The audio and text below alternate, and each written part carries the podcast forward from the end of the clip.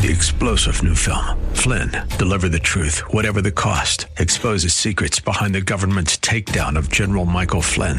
Flynn knew what the intel world had been up to. He ordered the first audit of the use of contractors. This set off alarm bells. He told the truth. He was the most dangerous person for Donald Trump to hire. They had to get rid of Flynn. Flynn, deliver the truth, whatever the cost. Available now. Watch it today. Go to salemnow.com. Salemnow.com. This is the Pro America Report on The Answer San Diego. Welcome, welcome, welcome. Ed Martin here on the Pro America Report. Hey, heading into the weekend again, I mentioned to you that I am in Philadelphia just for a couple of days, one night. I'm up here with uh, General Michael Flynn and a group of Phyllis Schlafly Eagles. We're organizing folks up in Philadelphia and in Pennsylvania, the whole state, uh, in support of good, good stuff uh, good elections, good candidates, and a bright future. So it's going to be very cool. We're uh, pretty excited about that. It's going to be fun. Uh, kind of busy time, but let me. I'm glad glad to be with you. Hope you're headed for a great weekend yourself. Uh, we've got some great guests here on the program, and maybe more importantly, one of the more fun what you need to know, uh, what winks as we go into the weekend. So uh, feel free, by the way, to visit proamericareport.com, proamericareport.com. Everything you want for the Ed Martin's Pro America Report is there. And plus, you can sign up for the daily email Monday through Friday at 5 a.m. Pacific time, 8 a.m. 8 a.m. East Coast time. An email goes out and tells you what you need to know, the wink. And here we are. This first segment of the program is the wink also.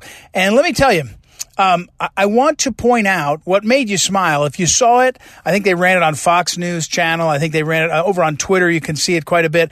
Uh, Brian Stelter, the guy at CNN who is supposed to be this expert on the media, um, you know, there used to be a guy named Howie Kurtz. Howie Kurtz was a Washington Post reporter and I think a pretty I don't know, well regarded reporter. And he was at CNN for a number of years and did a, say, a show called Reliable Sources. I think that's what it was called.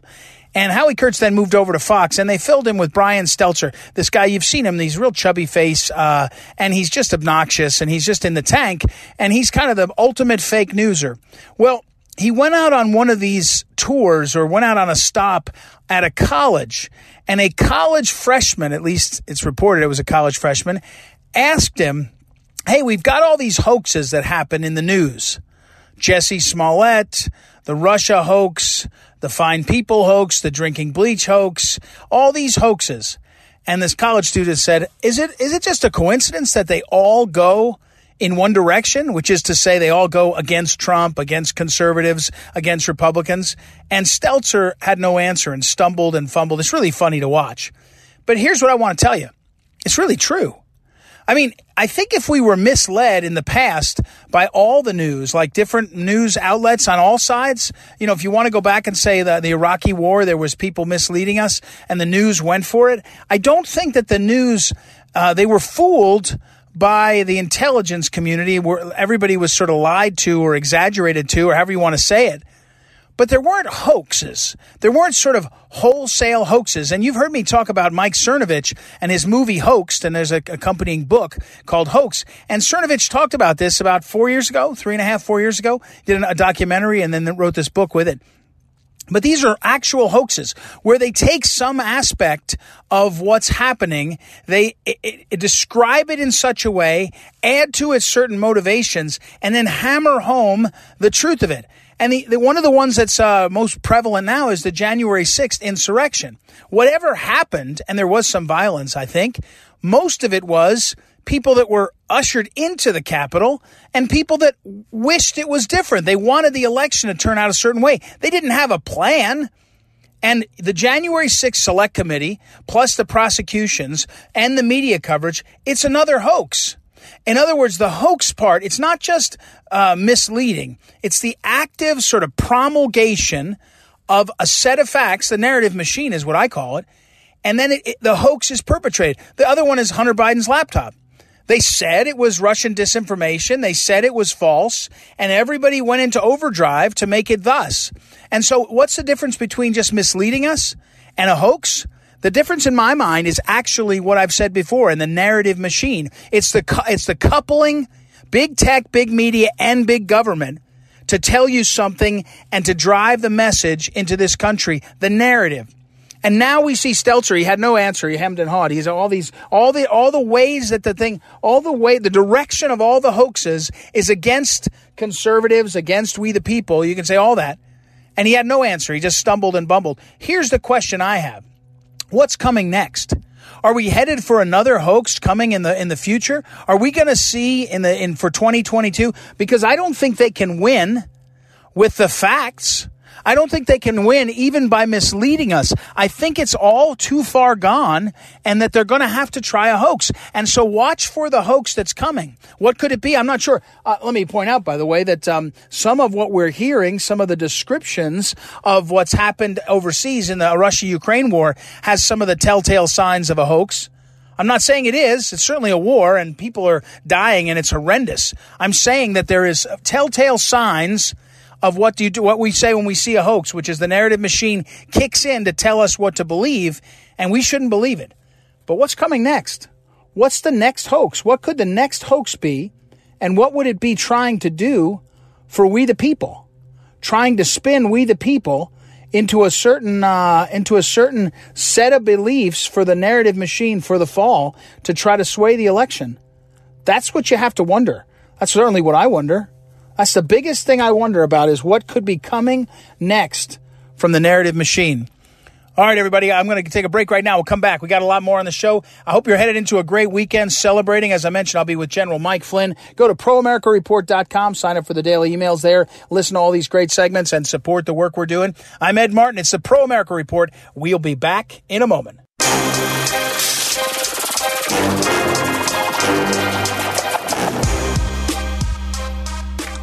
Welcome back. Welcome back. Ed Martin here on the Pro America Report.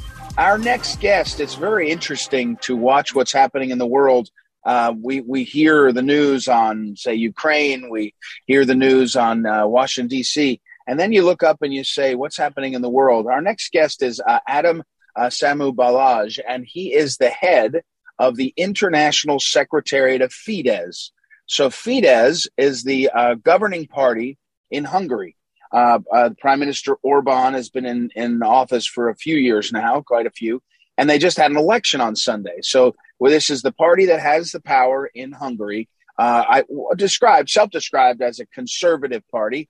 Uh, I would say it's center right uh, on a bunch of issues. It's uh, more conservative than the American parties. On some issues, though, international others, they would sound a little bit more moderate. But that's the governing party. Fidesz is the name, and so Adam has is the head of the international uh, secretariat. And for a nation like Hungary, the international uh, uh, uh, secretariat of the ruling party, well, it's kind of a big deal because you've got the European Union, you've got Europe, you've got Russia, China, you've got a whole bunch of these pieces. And uh, Adam Balazs, our next guest, he's been a political analyst, he's been a press officer, but for the last almost a decade or so, he has worked with some of the senior people who are in the uh, ruling party. He's worked with uh, Katalina Novak, who was uh, the education minister. She was on the show actually. I don't know about last it, within the last year. She was on the, the program, uh, and now she's president. She was elected president by the parliament a few weeks ago. He's also worked with the uh, member uh, of the European Parliament.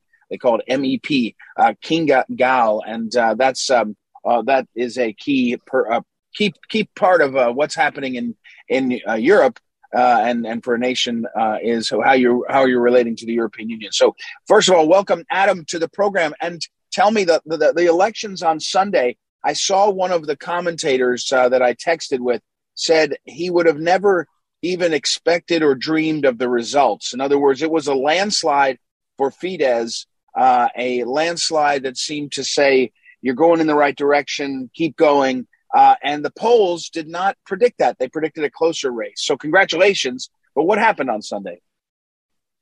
Hi there, and thanks uh, for having me. Uh, actually, yeah. we woke up today learning that Fidesz got one more mandate than expected because you know they are they are still counting the votes uh, that were casted abroad. Uh, yeah. So it's one more. This means that uh, Fidesz will have 136 mandates out of the 200 seats in parliament. Wow. So uh, it's, it's a historic win. And uh, Sunday's election results were the best ever, actually, as no party has ever received so many votes since the fall of communism. So more than uh, 54% and a consecutive fourth term for Prime Minister uh, Orban. a win, a historic win by a supermajority yeah. for the first time, actually, after 12 years in government.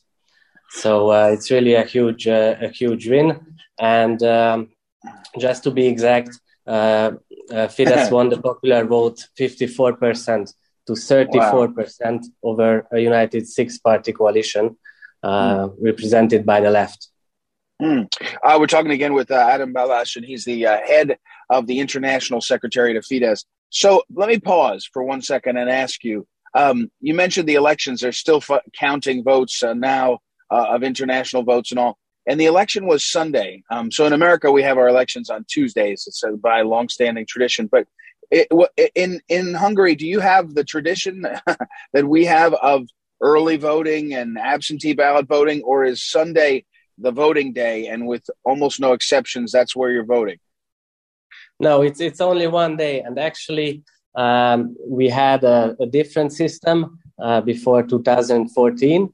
So mm-hmm. it's um, it's good to know that Fidesz won in 2010 in a different system when we had a two-round electoral system, and since oh. then, uh, uh, after 2014, um, we won uh, with um, with opposition parties um, running differently, separately uh-huh.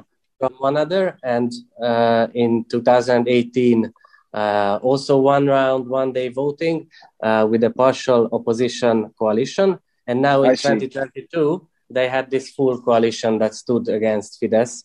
Uh, so yeah. it's a, a, bigger win. And this is why I think it was quite unaccepted um, from uh, some uh, yeah. around the world. Uh, yeah, uh, and Adam uh, Balázs is uh, the head the, uh, of the International Secretary of Fidesz. For if you're listening, Fidesz is the uh, this governing national political party. So I would say it's like being one of the senior folks at the uh, Republican or Democrat National Committee. It's and, and in a way, it's a, a, key post because of the international, the way you have to function in from a nation like Hungary. Um, so Adam, um, the victory uh, the opposition ran, and in many ways, to, to characterize it, to describe it, they said, you know, Prime Minister Orban has been around too long. It's time to get a change, and the policies are too conservative. That the Europe European Union is objecting to the conservative policies because I will say Fidesz has passed specific legislation that gives tax breaks to families that have children, that uh, incentivize business, and very very conservative. And and so it, it the the idea was, at least in the opposition, was oh yeah, the people are tired of this and they want to get to be more sort of open, like like the rest of the world. It failed uh, dramatically. Did you expect to see great, such success? It, it's the, the coverage made it sound like it was working. That criticism. Uh, we sent, I think we sent a message to Europe and the world that traditional values and the politics of conservatism are the future, not the past. Uh, you know, uh, people are satisfied with the incumbent government. So and sometimes, you, you, yeah. So sometimes you just don't have to to dig deeper to find the answer. In, I mean, in Hungary, it is much appreciated that we have a Christian democratic, patriotic government, one that protects the borders. As you said, it helps families with children, cuts energy prices, and these views are, are shared by the majority of the population in Hungary. So this is why I think it's a it's a strong message to, to Europe and to the world that uh, it is possible to have a, a strong stance on these uh, conservative uh, issues, and it's worth representing these uh, values. Adam Balázs, again, head of the International Secretary of Fidesz, the governing party that just won a landslide election. you mentioned that it's the, the governing party that it, it was not shy about saying we're we're Hungary, we are a conservative nation, but we're a nation based on Judeo Judeo Christian, but Christian values, overtly Christian values. Um, that's a massive contrast to what Europe wants to say at all times. Is that is that true of both? Is that true of all parties? Do all Hungarians think we're a Christian nation, even if they differ on the politics, or is there really an effort to try to have the modern? You know, is the opposition in this case trying to be modern and therefore not uh, Christian? The the opposition uh, formed a coalition that was, you know, uh, forged in the in the hatred towards uh, Orban. So they didn't have any ideology. They only mm. said that uh, we have to get rid of Orban and uh, we need uh, someone else to govern. And this is why this coalition um, was partly formed by parties that include the anti-Semite, anti-Semite far right, and the communists also, the Jobbik and the socialists. Uh, so it's a it's a really a broad coalition, and no one raised their voice against this uh, in Europe or in the world. I didn't read any mainstream media um, mm. criticizing this coalition, but uh, it was really a, a, a, very broad coalition of of the far right and the far uh, left. So mm. there is another uh, side, of course, of the story. Uh, there are people who think differently. Uh, and also in Budapest, the opposition won in uh, uh, mostly all of the districts. so they had a really good result, but it's a liberal city. So it also shows that there, are, there, there is a big difference between, between a capital city, um, the, the lifestyle there, and the values that are uh, more represented there and uh, the other parts of, of the mm. country. So, uh, yeah. Polarization. Yeah. one. So one last question here. Um, America seems to have discovered Hungary in the last year or two. Now, I want to say for the record that uh, my old boss, the late Phyllis Schlafly, um, she's been focused on and talking about Hungary for decades before she passed away because she um, was supportive of Cardinal Mindszenty, uh, the the famous um, uh, Catholic uh, prelate from Hungary. And so we've been talking about it for a while. In fact, some of your uh, leaders um, uh, have been to, to our conferences and been a part of it. But about the last year, Tucker Carlson came. A number of writers came. The the suddenly you got both positive and um, negative press from the Americans, it, but it was a lot of attention. Is a lot of attention. Was that good or bad? I'm sure you remember also that President Trump endorsed PM Orban just before the elections. Uh, yes. He said uh, he has done a powerful and wonderful job in, in protecting Hungary, stopping illegal immigration, creating jobs. And um, yeah. I think it's important for, for us also that we have uh, the conservative community with us uh, in the yeah. States or, or elsewhere in Western Europe, even though they are in a minority nowadays. Um, so we, we will have to help each other in the future uh, because yeah. uh, there will be some some elections in in France also. Uh, right. So we hope that uh, more and more people will recognize and have the courage to speak up and um, and um, maybe you know um, uh, take example of of some policies that we have and uh, that can that can also help other conservatives in other countries um, to go forward. Yeah. Well, very good. Well, thank you again, Adam uh, Balázs, who's the head of the International Secretary of Fidesz, has joined us from uh, Hungary to, on the phone and, and to be with us. So thank you. Congratulations again. Uh, thank you for uh, taking the time. And as you mentioned, Fidesz won resoundingly. What? And they won, uh, I would describe, uh, with the policies of secure the nation for the people of Hungary first, before the values of the family and for life first, uh, and from there everything will come uh, um, come forward. It was an extraordinary success. So thank you again, Adam, and uh, keep in touch. Thank and you. God bless your your work. Okay, um, good, very good. We'll take a break, everybody, and when we come back, uh, we've got a lot more. It's Ed Martin here on the Pro America Report. Back in a moment.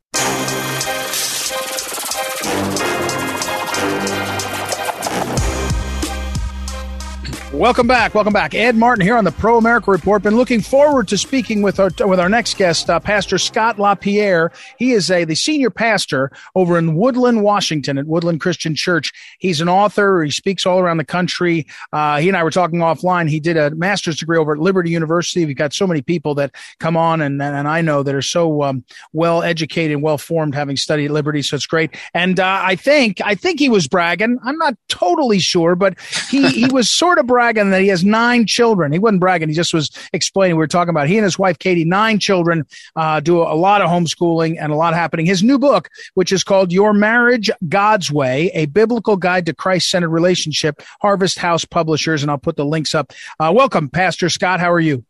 I'm doing great, Ed. Thanks for having me. It's good well, yeah, nice to have you. And scottlapierre.org is where you can see a lot of his writings and all. So, first of all, I, I hate to do, do it like this, but how do you talk about marriage in the wilderness we're living in, the cultural wilderness, and just try it's try to bring people out of it. I mean, it's like you're out here in the wilderness and the message all around you is the opposite, in my opinion, of what I think God meant for marriage. And you've got mm-hmm. to try to bring it back. How, how hard is the sell?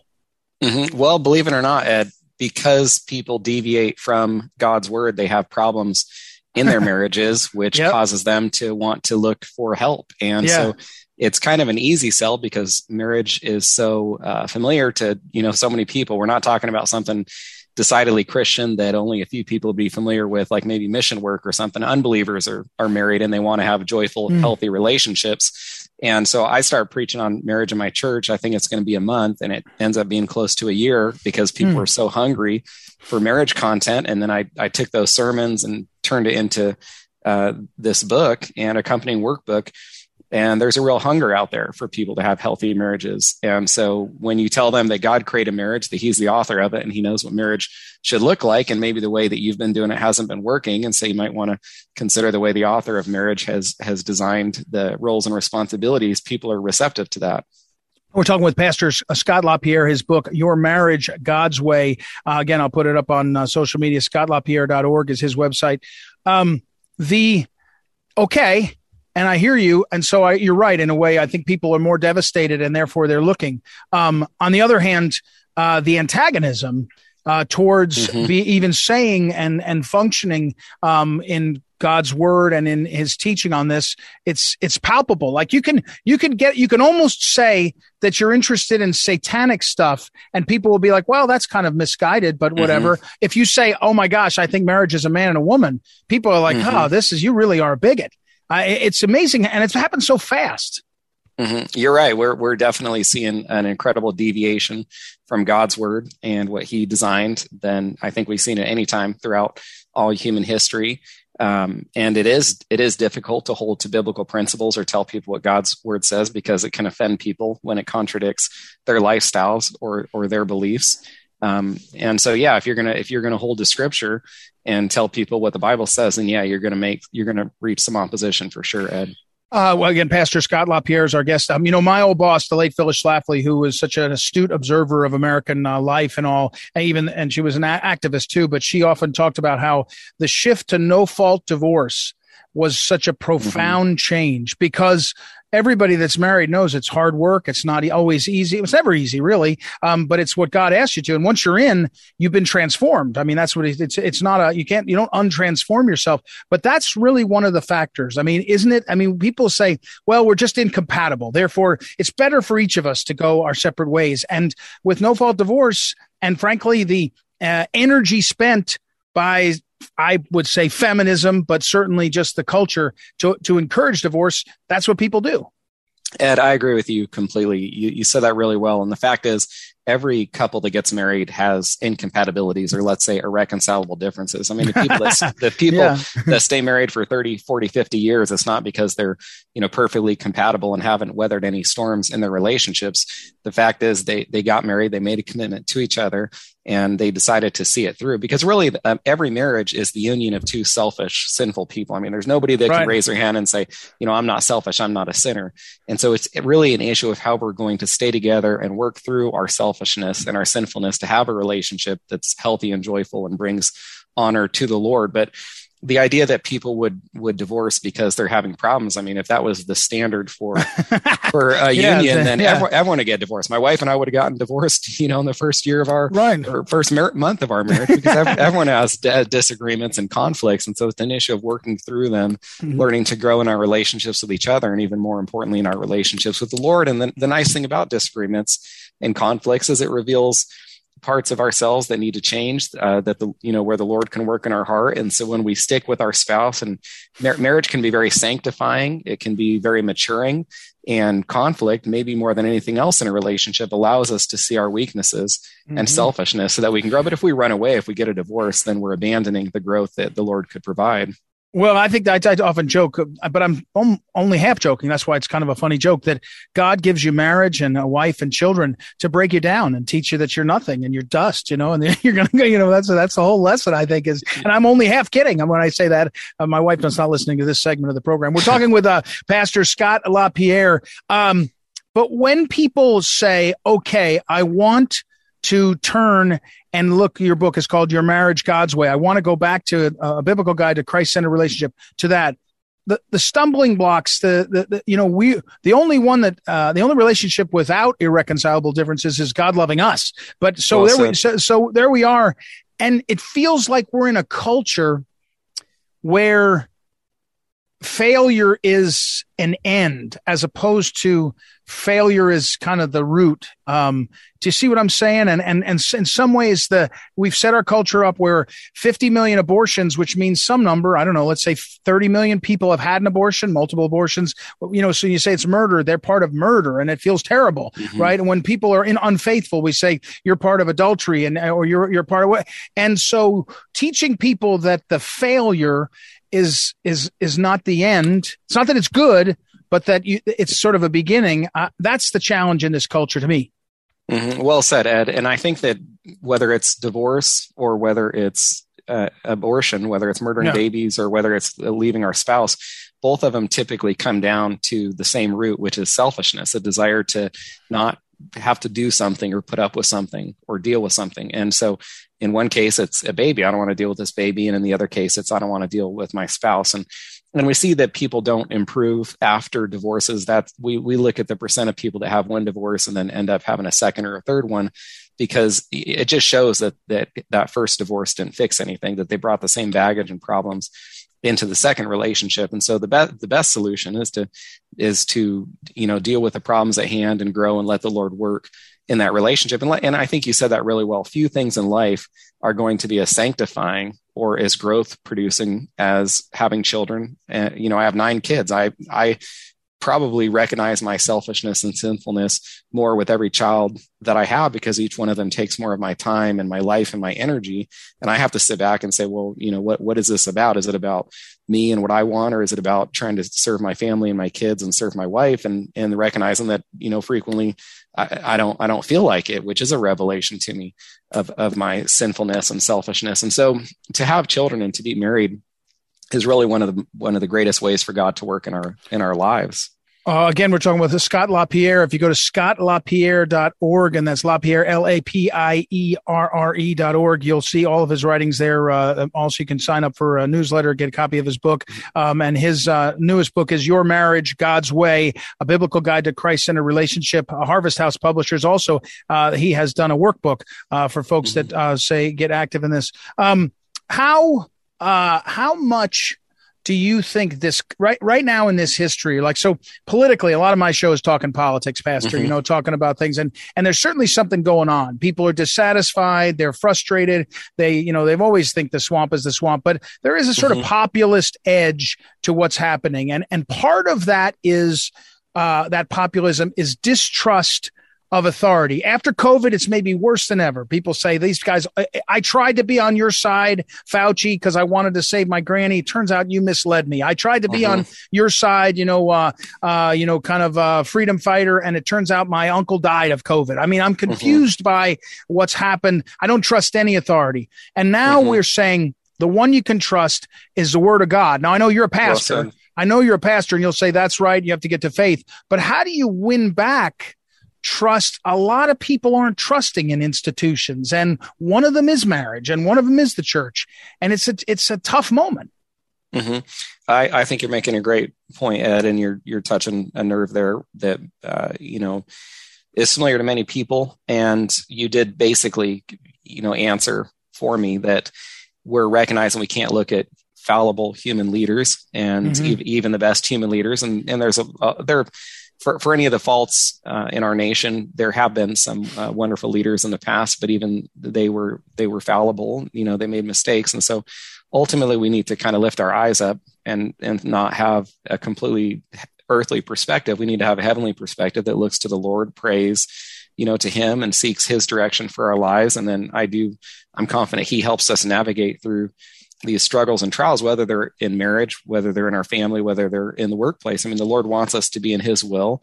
He wants to guide and direct us, and He's waiting for us to look to Him for those answers. And so, sure, we're going to, uh, you know, the Bible's clear. We're supposed to respect authority, rec- recognize it. Uh, Romans 13, uh, 1 Peter 2 discusses that very clearly, but we recognize its, its authority that even though it's instituted by God, it is is not perfect and so we need we want to look uh, you know to god's word and to him and to see what he says and how he would have us navigate through circumstances how he'd have us build our families and our marriages and i think that's where the true peace and joy and the true direction for our lives uh, comes from. I mean, God's the one who's the author of government. He's the author of marriage. He's right. the creator yeah. of the family. He's really the only one that knows what uh, all these things should look like and how we should handle the the decisions and and uh, choices that we face in our lives. Yeah, my I did to Pastor Scott LaPierre. I got to finish up, but I, at this point, I think there's really there's only three choices in the culture right now to me. One is people sit around and say, "I created everything. It's all in my mind or my psyche," which is tempting. Or a lot of people, these young people, think, "Well, there's some far off." I, they talk about a simulation that somehow this is a mm-hmm. computer simulation because people play too many computers, or it's God and and, and you mm-hmm. got to pick one of them. And uh, you know, you just t- take a test. Which one do you do you buy in? So, Pastor Scott LaPierre, uh, his book, and I encourage people uh, check it out through his website, especially scottlapierre.org. His book, uh, the newest book, is uh, "Your Marriage God's Way: A Biblical Guide to Christ-Centered Relationship." By the way, one of the things, uh, Pastor, that I find the most powerful, and I love doing these kind of interviews because of it. Um, if you read when you read the Gospels, when you read about Christ, you learn about mm-hmm. a human being, a man who mm-hmm. was among us. It wasn't a far, it wasn't a uh, holograph. It wasn't a aspirational thing. It wasn't some mm-hmm. sort of imagination. It was a man, God man, but as a man. And around us, you see men and women and you say, huh, I can relate to them. And, and I can see a man, a pastor who's got nine children and a wife and they're working and they're figuring it out. And, you know, if you look on Instagram, everybody looks perfect. Put down the mm-hmm. Instagram and go see your neighbor and you say, huh, he's not perfect, but neither am I what a relief. I, I, didn't know I was supposed to, I didn't know I could not be perfect. I think that's a, a key now. So, uh, thank you for your inspiration as well as your, uh, the work that you do uh, as a pastor and also your book. Thanks a lot, Ed. Yeah, I appreciate what you're doing too. And, and just really briefly, yeah, you know, you, you made a point there. I mean, did the universe create itself? No, it did not. uh, there's a creator behind it. And then the next question is, well, did he create us to have a relationship with us or did he create us to be far and detached from us? Right. And, there, and there's really no greater revelation of God's desire to have a relationship with us than him coming from heaven to earth in the person of Jesus Christ being willing to take the punishment for our sins when he hung on that cross so that we could be reconciled to him. And so the reality of, of the incarnation or, or God becoming a man in the person of Jesus Christ shows his desire to have a relationship with us yep. and be able to relate to us. And so thanks, mm. thanks for what you're doing, Ed. Thanks for your show and this opportunity yeah. to be here and well, share with your listeners. Yeah, thank you. And that was uh, excellent, uh, excellent way to finish. Thank you. Pastor Scott LaPierre, everybody. I'll put it all up on social media. Visit proamericareport.com to also sign up and, uh, and also listen to these segments. We'll take a quick break, everybody, and be right back. It's Ed Martin here on the Pro America Report. Back in a moment. This is the Phyllis Schlafly Report, a daily commentary continuing the conservative pro family legacy of Phyllis Schlafly. Now, the president of Phyllis Schlafly Eagles, Ed Martin. If you hadn't heard of Joe Rogan before the past few months, you certainly have by now. Rogan has sometimes offended people with his hugely popular podcast, which has a bigger audience than cable news channels. But his questioning of the COVID vaccine is what forced him to retreat with a flurry of apologies. The big tech overlords were not happy when Rogan offered a balanced perspective on the left's golden calf. Let me explain. In Rogan's December 30th interview of Dr. Robert Malone, the respected scientist likened mass vaccination to mass formation psychosis, in which anybody who questions the prevailing narrative is attacked. Liberals forced the removal of that podcast from Spotify and YouTube but Representative Troy Nehls of Texas placed a transcript in the congressional record where Nancy Pelosi has not censored it. Yet Rogan still apologized. Allowing open scientific discussion on COVID vaccines is entirely reasonable. The government database, known as the Vaccine Adverse Event Reporting System, or VAERS, skyrockets each month and now totals more than 22,000 deaths, more than 100,000 hospitalizations, and more than a million injuries after the COVID vaccine. Peer reviewed publications confirm vaccine related harm. For example, the Journal of the American Medical Association admitted that, quote, the risk of myocarditis after receiving mRNA based COVID 19 vaccines was increased, end quote, and quote, was highest after the second vaccination dose in adolescent males and young men. This risk should be considered in the context of the benefits of COVID 19 vaccination, end quote. Just about everything in the medical field has a thousand disclaimers attached to it. You can't pick up a bottle of cold medicine without being bombarded by warnings about possible side effects. When the powers that be try so desperately to silence any discussion about the possible side effects of COVID vaccines, they only make people less inclined to take them. Secrecy and coercion will never work. Transparency preserves the time honored value of personal choice that is so cherished by Americans. This has been the Phyllis Schlafly Report with Ed Martin, president of Phyllis Schlafly Eagles. For 50 years, Mrs. Schlafly promoted grassroots efforts to rally conservatives. Today, you can harness the power of social media by going to phyllisschlafly.com and sharing these commentaries with friends across the country.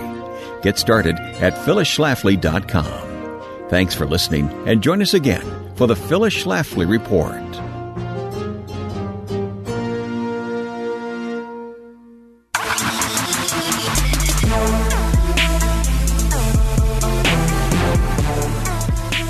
Welcome back. Ed Martin here on the Pro America Report. Hey, let's finish up as we uh, head out of the show today with a little segment on my appreciation for baseball okay, baseball. And there's a lot of criticisms to, out there of baseball uh, as the season opens after the uh, lockout and almost the big labor disagreement would have been a mass would have been a massive mistake if they had locked out and had, had not gotten that figured out uh, sooner uh, soon enough. So they did that. That was good.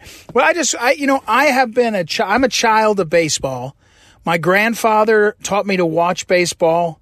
My father took me, one of the earliest memories I have is going to Yankee Stadium for a doubleheader, old fashioned doubleheader, two games, one after another. The Yankees versus the Detroit Tigers. Must have been, I don't know, the 70s. It might have been 75, 6, 70, 77. I don't know what year. And great memories. And then I watched baseball with my grandfather, um, who was uh, a great uh, fan. And then when I got into my 20s and I was a young adult, I, I, started going to baseball games and I went to the Cardinals, St. Louis Cardinals games with buddies of mine. And I bought into a share. I bought into a, a, a season tickets just for a one share. There was eight seats and there was about, I don't know, 54 shares, I think. And I had one share, which entitled me to, I don't know, four games, something like that, where you got two seats, four seats at a game. Anyway, that was a big deal when I was young and I was working, and I had a great time. And the Cardinals at that time, we had uh, we had uh, Big Big Mac, Mark McGwire, and those teams, the home run teams, '98, and then soon after we had Albert Pujols. And we had 10 years or so of Albert Pujols. Molina came up. Uh, Adam Wainwright came up. It was awesome. But more importantly, I came to just love watching baseball and I got my kids to watch baseball. And most importantly, I got my wife and I, we would go to games together. We'd watch some games together. That's true. I mean, I guess I watch, I don't watch TV that much to watch a whole game, but it's a wonderful sport. And of course, I do love Field of Dreams, the movie. Uh, that's just a phenomenal movie. Great movie. Kevin Costner just a great movie. But I, I just I, I want to just encourage people as you hear lots of reasons. They say baseball takes too long, it goes too slow. It's just a great game. It's got a great history. The tradition of baseball, which ties into so many parts of the community we live in. You know, whether it's uh, the Cardinals or the, the St. Louis Cardinals, they have fans all over the country, and it's kind of prob- it's changing now because people are, are sort of uh, aging out. But from about what 1950 until maybe 1970 you you got KMOX the 1120 AM this huge 50,000 watt signal AM radio. And people all over the country would listen especially Midwest and South Southwest but you know, there used to be people that tell me they'd listen to the Cardinals on KMOX from in Washington D.C. They'd go up on a ridge overlooking Washington D.C. and you could pick up the game because at night, fifty thousand watts, it was one of these clear channel signals. And so, you know, by the way, that what happened in the uh, when TBS, the Turner Broadcasting Station, became uh, the Braves uh, station, and they they got on cable TV all over the place. Lots of Braves fans, excuse me, from the late '80s and, and '90s because they were they got uh, the the every Braves game. You know, there was uh, Braves suddenly a lot of fans that are Braves fans because of watching TV. Anyway, uh, the point is baseball has this connection to America. It has this connection to the American people, the American vibe. Uh, you know, people who played baseball, guys like uh, DiMaggio and Berra were kind of coming out of the Italian American community, and and Pujols and Yadi and all these Clemente, so famous and such a great ball player. And if you've never been to the Cooperstown to Cooperstown, New York, to the Baseball Hall of Fame, it's extraordinary. It's extraordinary not just because it's a baseball stadium, a stadium, baseball museum. There is a stadium there, by the way. The Hall of Fame game is played there. It's amazing because it's such a cool, amazing history museum. It's really a history museum there. It's really wonderful. If you get a chance, put that on your list. If you're going to drive around and go to national parks and things like that, add Cooperstown, New York, and the Hall of Fame to your to the list of places you should go. It's really wonderful, and uh, I recommend it. All right, I got to run, but uh, try baseball. Don't listen to the media that tells you you got to have football where they kill each other or soccer. I like watching soccer, my kids playing, but I like watching baseball with my family and friends. Uh, baseball. All right. Have a great weekend, everybody. Thank you, as always, to Noah Dingley, our producer, Joanna Spilger, our associate producer, and you for listening. We'll be back next week. Ed Martin, Pro America Report. This is the Pro America Report on The Answer San Diego. Three star general Michael J. Flynn, head of the Pentagon Intelligence Agency, knew all the government's dirty secrets. He was one of the most respected generals in the military. Flynn knew what the intel world had been up to, he understood its funding. He ordered the first audit of the use of contractors. This set off alarm bells. The explosive new documentary, Flynn, Deliver the Truth, Whatever the Cost, uncovers the facts behind this scandal. Flynn told the truth. He was the most dangerous person for Donald Trump to hire. I find out the worst enemy that I'm going to face in my life is right here in America. They took my assessment and they wanted me to change it. And I was like, I'm not changing it. They had to get rid of Flynn with in depth interviews, archival footage, and never before seen personal records of the man behind the headlines. I just felt like I was drowning. Flynn, deliver the truth, whatever the cost. Available now. Watch it today. Go to salemnow.com. Salemnow.com.